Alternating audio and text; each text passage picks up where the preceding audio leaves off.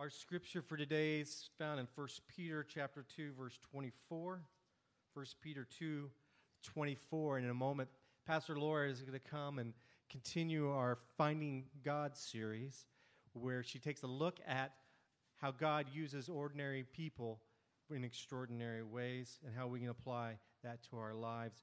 1 Peter 2 24.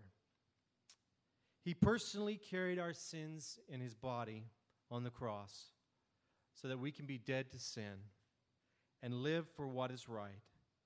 By his wounds you are healed. The word of God for the people of God. Thanks be to God. So I kind of come from the shallow end of the gene pool when it comes to fishing, which is where you asked me to look for God. And why I know this is I got this shirt when I was two years old. I don't know what my parents were thinking as far as size because it's still a little too big. I think it was my nightshirt. And in case you can't read it, it says, Where them fish, which is what I would always say when my father came back from the firm fishing trip. Firm fishing trip, 1979. Every year, from when I could talk onward, I would say to my daddy, Daddy, them fish? Where them fish? I was ready to eat them as a little kid. Guess how many fish my father caught? This is why I was always asking. All I got was a miserable t shirt out of it, never a fish dinner. Um, that propensity for failure when it comes to fishing has been handed down to me, okay? So, one of the most wonderful things I've ever caught fishing was at the, the carnival when I caught a water balloon, right? That's about it. My family and I go fishing. Kevin can catch things. I'm not so good at it. I don't know where I'm failing. I try to go to the same spot. It's just not working. Okay? So that's who I am. Them fish. It could be said of me. So when you challenged me, how many of y'all enjoy it? Fishing. Enjoy it. Okay. This is why I went fishing because I know I live on a lake and you tell me about fishing and everything you've caught, so I need to give it another try, right? In the lake, looking for God. Now, about this series, Jesus said when he left and he left it in the disciples' hands, remember, they were ordinary, they were like us, and he said, You're going to go into all the world and tell them about me. Okay? Now, when they did that, the way that they did that is when they met a Jewish person who believed in the scriptures, who already knew about God, just needed to know that there was a Messiah, they would say, Here the scriptures that talk about the Messiah, and here's what Jesus did to fulfill them. Really smart.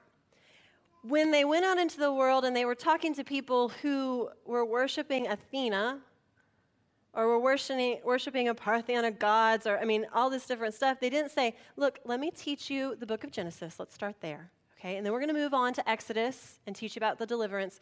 We're going to slog through Leviticus, but you'll get there. And in 52 weeks, you should have a good understanding of this God who's speaking to you and what Jesus means. They didn't do that. See, what they did is they went out into the world. When they found a believer in God, they'd say, This is why the, Jesus is the Messiah. And when they found somebody who knew nothing, they'd say, One of your poets says this. Or I saw this altar in your marketplace to an unknown God. Would you like to know who that is? Or they'd say, You know, here's something we all have in common. Isn't it good when it rains? Do you want to know where the rain comes from? Let me tell you about that. So, this is kind of my attempt to remind us that when we go out, even if you don't have this memorized, certainly helps you if you know this book for your own life. And so you can talk to others. But if you don't have it memorized, that's okay. You can go out and find ways right out there that God has left evidence, signs, clues, breadcrumbs to lead back to here. This is the best place to meet God, not just this church, but church, where we're all on the same page, we're all moving in the same direction. But God hasn't forgotten the people out there who don't get to be here. And so there are signs. Acts says that. If you want to look in Acts 14, 16, God has never left them without a witness of himself and his goodness. Okay, so that's what I go out looking for. And so what I figure is it's Labor Day weekend. There's a lot of people doing what? Fishing. Okay? So where is God going to show up if you're not here? See why that matters? That we're not saying God only shows up when you're seeking out God. That God is to be found, wants to be found by people who don't even know to look. What that might mean for you is God needs a witness out there to help explain it. When we see a sign of God in the bait bucket, you need to be there to explain that. So I went fishing. I tried fly fishing first, because that's fun, right? And so um, Steve Holland, who's a fly fisherman, took me out and we stood on um, a grassy surface, and he's like, just try to cast, Laura. Just try to cast. Any of y'all been fly fishing? It's not easy, right? So you have to like wait for the line to get back there and then snap, you know. And mine would always go like, and he'd be like, almost, almost. And then he'd do the way he does it, and it would make a little hook. That's what it's supposed to do, a little loop at the end. It's like, see, can you do that? I'd be like, Almost, almost. And so for like 45 minutes, I'm trying to do it. Finally, I get it. He's like, Good job. That's it. That's so good. I'm so proud of you. Do you think Kevin wants to try? Yeah, Kevin wants to try. Well, you know, I settle down with a drink. I sit down. No sooner have I sat down, Kevin gets up and he's, he casts it back. Little hook. And I was like, What the what? He did that? What? And Steve was like, I think he's a natural. And so he's like, You want to go fishing some more, Kevin? You can be my fishing buddy, and blah, blah, blah. I'm like, Oh, where'd him fish? Right? I'm not very good at it. So I thought, you know what I'm going to do? I experienced that. It was really wonderful fly fishing. I didn't catch anything, but it was still good. Bob and Becky Burke have a little fishing cabin out there, out on the lake. And they said that they would take me fishing. And I knew Bob knows his stuff because if you've ever talked to Bob, he's told you what he caught, right? He catches a lot of good things and he'll tell you the size of what he caught and how heavy it was. And he's actually, he told me the story. He grew up along the shores of Lake Travis. And so as a young man, he and his buddies would go out camping, and whatever they caught that night is what they ate for dinner when they were camping as teenagers. It was really cool to go out with Bob and Becky. It was really fun. And what they said was, We're going to bait a trot line. I was like, I wonder how you spell that. I didn't tell them that because I didn't want to sound like a total doofus, but I had to go look it up, okay? Trot line. So, are, y'all all know what that is, or some of you? Uh, ah. All right, well, I know there's somebody out here who doesn't know what it is. So, this is what it is it's, um, two, it's a long, tough line that is hooked to either side of a channel, and then it drops to the bottom. And all along the bottom of the line, you have um, longer lengths of line, right, Bob? With a hook at the end. And you put a live fish on there, and then the bottom dwelling fish will come up and say, Wow, there's a tasty morsel on the bottom of the lake, and they will eat it, and you will have a giant catfish. So Bob promised me, right? This is a don't fail kind of a fishing experience for me. So the other thing I learned about fishing is you can't sort of dabble in it. It's not like, oh, I'm going to go out for 30 minutes and fish, right? So it was an afternoon. They said, get here as early as you can and bring the kids. So I bring the kids, and we all drop our lines in the water, and you can see the fish. So I'm like, all right, you know, this is going to work. And they're going to tell you I'm not lying. Anna starts just pulling them out of the water. Pop, I got a fish, yay! Bob takes off the hook. We take pictures. There's Anna's fish, yay! Put it in the bait bucket. Drop the line in. Okay, here we go. Anna, got another one. Wow, this is great. Then Leah catches a fish.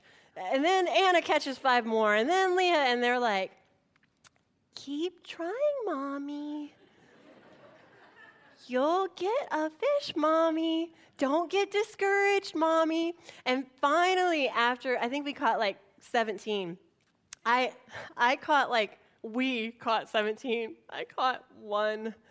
And it was this big.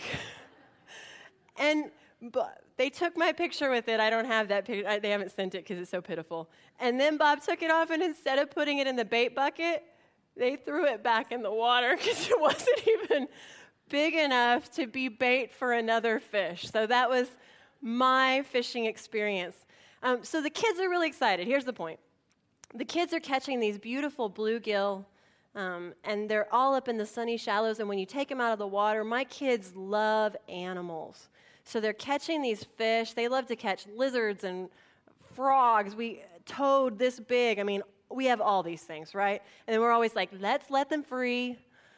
Well, this time, instead of mom saying you have to turn it free, it went into the bait bucket, right? So it's like for them pulling treasure, glittering treasure out of the lake that they get to keep. Now, we don't lie to them because you know what those fish are used for, right? They're the trot line bait.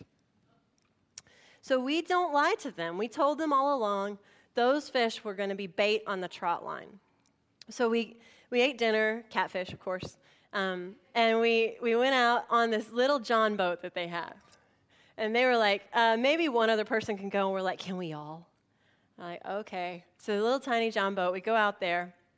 Anna's fishing fish out of the bait bucket to hand to Bob. Kevin's running along the line carefully to pull up the next hook and get it. And then Bob's going to hook the fish on the line and then put it back in the water. And then we go to the next spot, which means that Leah and I were just ballast. Okay, so Bob and Kevin on one side of a tiny John boat, baiting the line, and Leah and I just using what we had to offer, which is our weight on the other side of the boat. So Anna's active, and Leah's just talking to me. And I kind of got to watch what Bob was doing.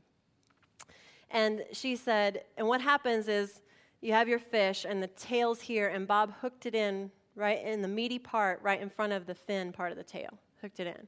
So that the fish can flip around down there. That's appealing to a catfish, obviously. So all these little treasures are starting to get put on the line. And Leah asked me, Does that hurt them, Mom? They're not crying. So I don't think it does. And I've always been honest with my kids. So I said to her, I think it does hurt. And she said, How much? Is it like when I got stung by that bee? Is it like getting a shot? I said, No, it, it hurts more than that, I think. I don't know how fish feel pain, but it hurts. She said, How much? How does it hurt, Mom? And the only thing I could think of was Jesus, the thing that she would know. And so I said, Baby, it, it probably hurts like it hurt Jesus when he got the nails through his hands and his feet. And my little girl's face started to cloud. And she just sat there in the John boat as the next fish went on the line. And so I could see that we were going to a bad place. And I said, But, but, but, a big catfish is going to come and see that fish, and we're going to have the best dinner tomorrow night. You know, the payoff. My kid's smarter than I am, and so she looked at me and she said, But what if it doesn't? Said, Mommy, we are killing them. And they could die for nothing. Why are we doing this?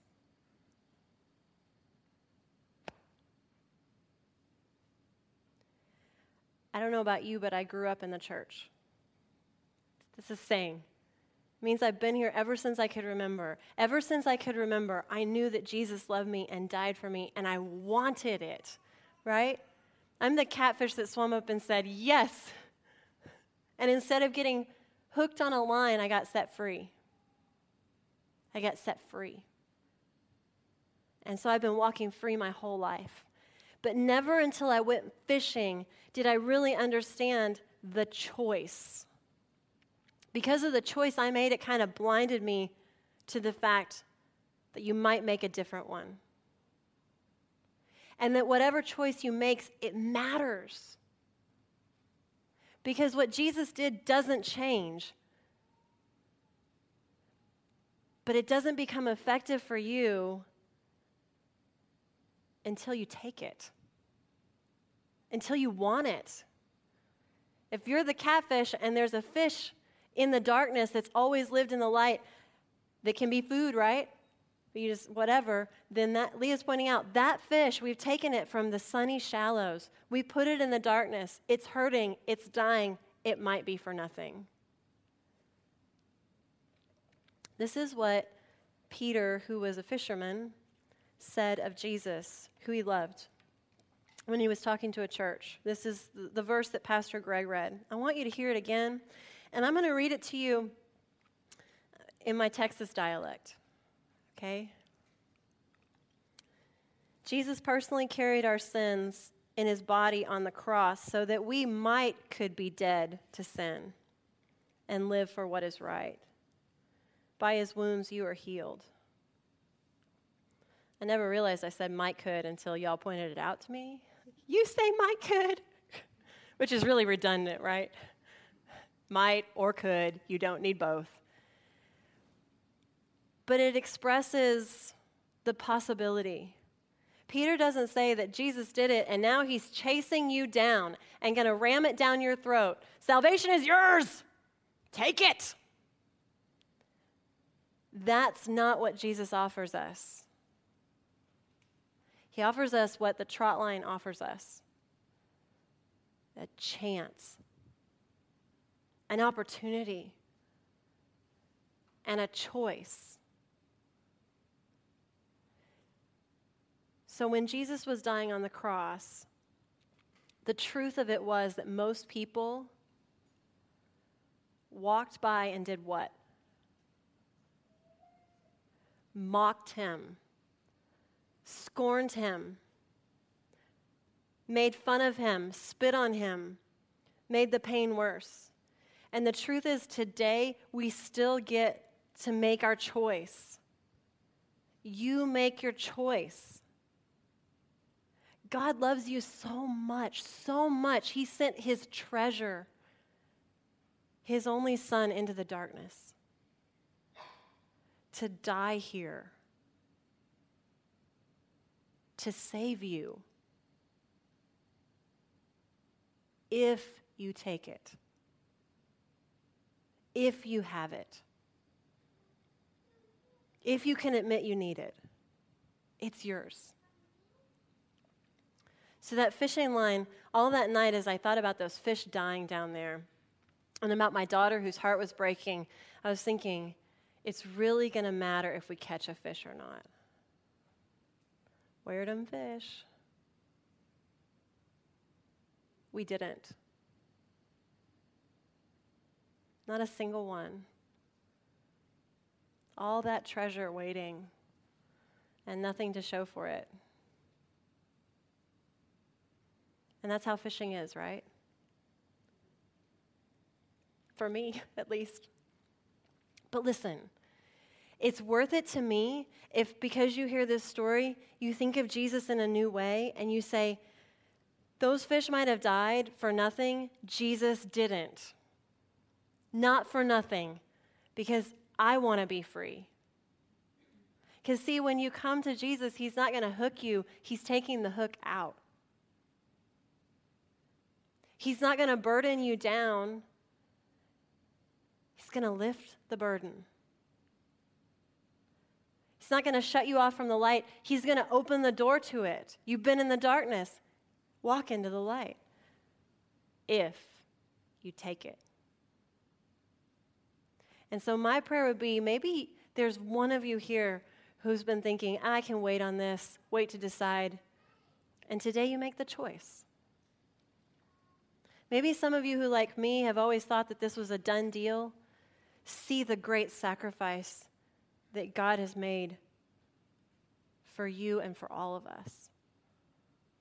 Or maybe you just say, you know, I did accept that and I've been walking away and I need to go back because I want the sunlight and the freedom. Whatever it is, you have to choose. Let's pray. Lord God, I do pray that we would appreciate your sacrifice. And not just appreciate it from a distance, but appreciate it because it changes our lives. Help us, Lord, not to be the ones who walk by and laugh or just say, I don't need that, but who come to you, Lord, who let you set us free. Please set us free, Lord. May your sacrifice and your pain and your time in the darkness be worth it because we choose you. We ask this in Jesus' name. Amen.